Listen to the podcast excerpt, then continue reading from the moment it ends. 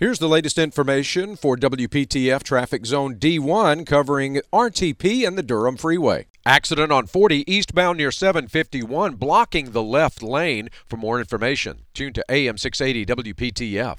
Tune to AM 680 WPTF, the traffic station with traffic reports every 10 minutes on the 8s, morning and afternoons. Zone by zone reports are an exclusive feature of WPTF Triangle Traffic.